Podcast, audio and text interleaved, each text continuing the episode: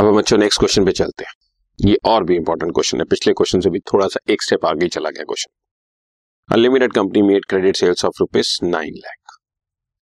If the collection period is 40 days and year is assumed to be of 360 days, calculate debtors turnover ratio, average debtors and debtors at the end when debtors at the end are more than that at the beginning by ₹10,000। Closing debtors निकालें जबकि closing debtor opening debtor से 10,000 रुपए ज्यादा है। सो 9 लाख रुपए की cell और collection period. ध्यान से सुनिए first part, average collection period is days in a year divided by debtors turnover ratio। debt collection period question में हमें 40 days दिया हुआ है, equal to 360 days divided by debtors turnover ratio।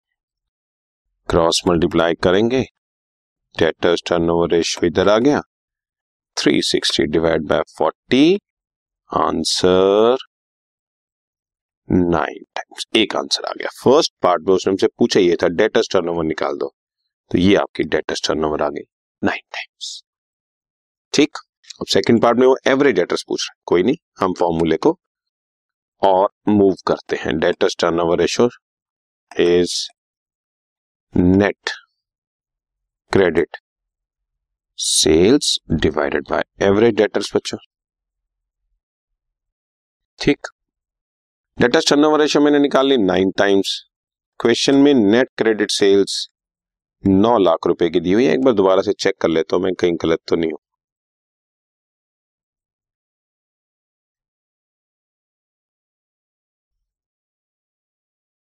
हाँ, यस, 9 लाख रुपीज की दी हुई है, हियर इट इज। ठीक है ना, तो divided by average debtors, therefore average debtors are 9 lakh divided by 9 times 1 lakh रुपए। सो पार्ट नंबर 2 में आपसे ये पूछा गया था, एवरेज डेटर्स में निकाल दिया। और अब थर्ड पार्ट में कहता है क्लोजिंग डेटर्स निकाल के दिखाओ जबकि क्लोजिंग डेटर ओपनिंग से 10,000 रुपए से ज्यादा है।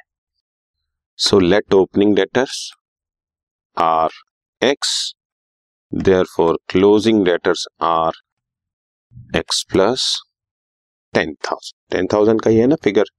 Yes, 10,000 का ही है। So opening plus closing divide by 2 is equal to average, और average 1 लाख अभी भी निकाला। बस बच्चों सॉल्व किया तो x की वैल्यू आ गई 95,000। Therefore opening debtors are 95,000 and closing debtors are 10,000 more than that at the beginning, यानी कि 1,05,000। तो ये फिगर नंबर 3 भी आ गई।